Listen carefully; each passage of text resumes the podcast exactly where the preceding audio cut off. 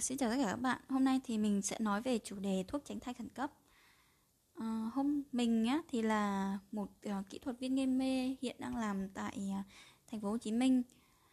Cách đây khoảng 2 ngày thì mình có cùng với ekip của mình thực hiện một ca cấp cứu thai ngoài tử cung. Khi mà hỏi bệnh sử của bệnh nhân thì bệnh nhân có nói là sau khi quan hệ tình dục, bệnh nhân có uống một viên thuốc tránh thai khẩn cấp 72 giờ hay là 120 giờ gì đấy, bệnh nhân không nhớ rõ. Và trước đó thì bệnh nhân cũng đã từng uống 2 lần thuốc tránh thai khẩn cấp gần đó.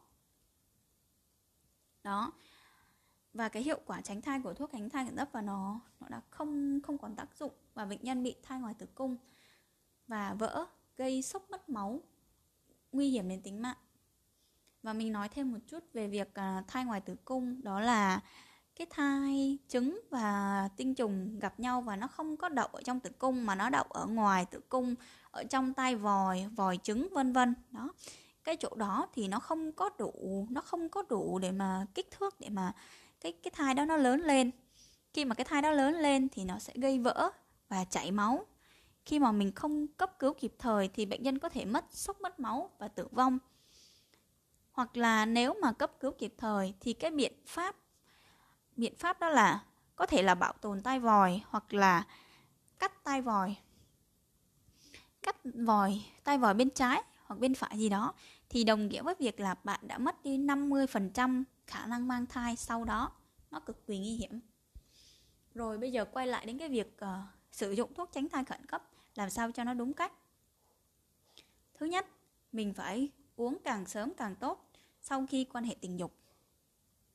Thứ hai, đó là bạn không nên dùng quá 2 lần trong 1 tháng và quá 3 lần trong 1 năm. Rồi, tiếp theo mình nói đến cái tác dụng phụ của thuốc tránh thai khẩn cấp. Cái tác dụng phụ đầu tiên mình sẽ gặp ngay trước mắt đó là cảm giác uể oải, mệt mỏi sau khi mà mình uống thuốc tránh thai khẩn cấp. Nó gây chóng mặt, đùa nôn, mệt mỏi, giảm chất lượng công việc của mình trong ngày hôm đó. Thứ hai là bạn có thể bị ra máu bất thường mà không phải là chu kỳ kinh nguyệt của bạn. Thứ ba đó là thay đổi chu kỳ kinh nguyệt, có thể gây có kinh sớm, chậm kinh hoặc trễ kinh hoặc mất kinh, vân vân. Và cái tác dụng phụ cuối cùng đó là khi mà bạn dùng quá nhiều lần thuốc tránh thai khẩn cấp thì nó có thể gây nên teo niêm mạc tử cung dẫn đến vô sinh. Và khi mà mình dùng nhiều lần như vậy, cái hiệu quả tránh thai của nó bị giảm đi, thì nó có thể dẫn đến có thai ngoài ý muốn, thai ngoài tử cung, vân vân, rất là nhiều. Và mình xin nói nữa đó là khi mà bạn dùng thuốc tránh thai khẩn cấp như vậy á, thì nó hoàn toàn không có là bảo vệ mình trước những cái bệnh lây truyền qua đường tình dục. Vì vậy các bạn hãy sáng suốt lựa chọn cho mình những cái phương pháp ngừa thai và bảo vệ mình trước những cái vấn đề mà bệnh liên quan đến đường tình dục một cách đúng đắn nhất.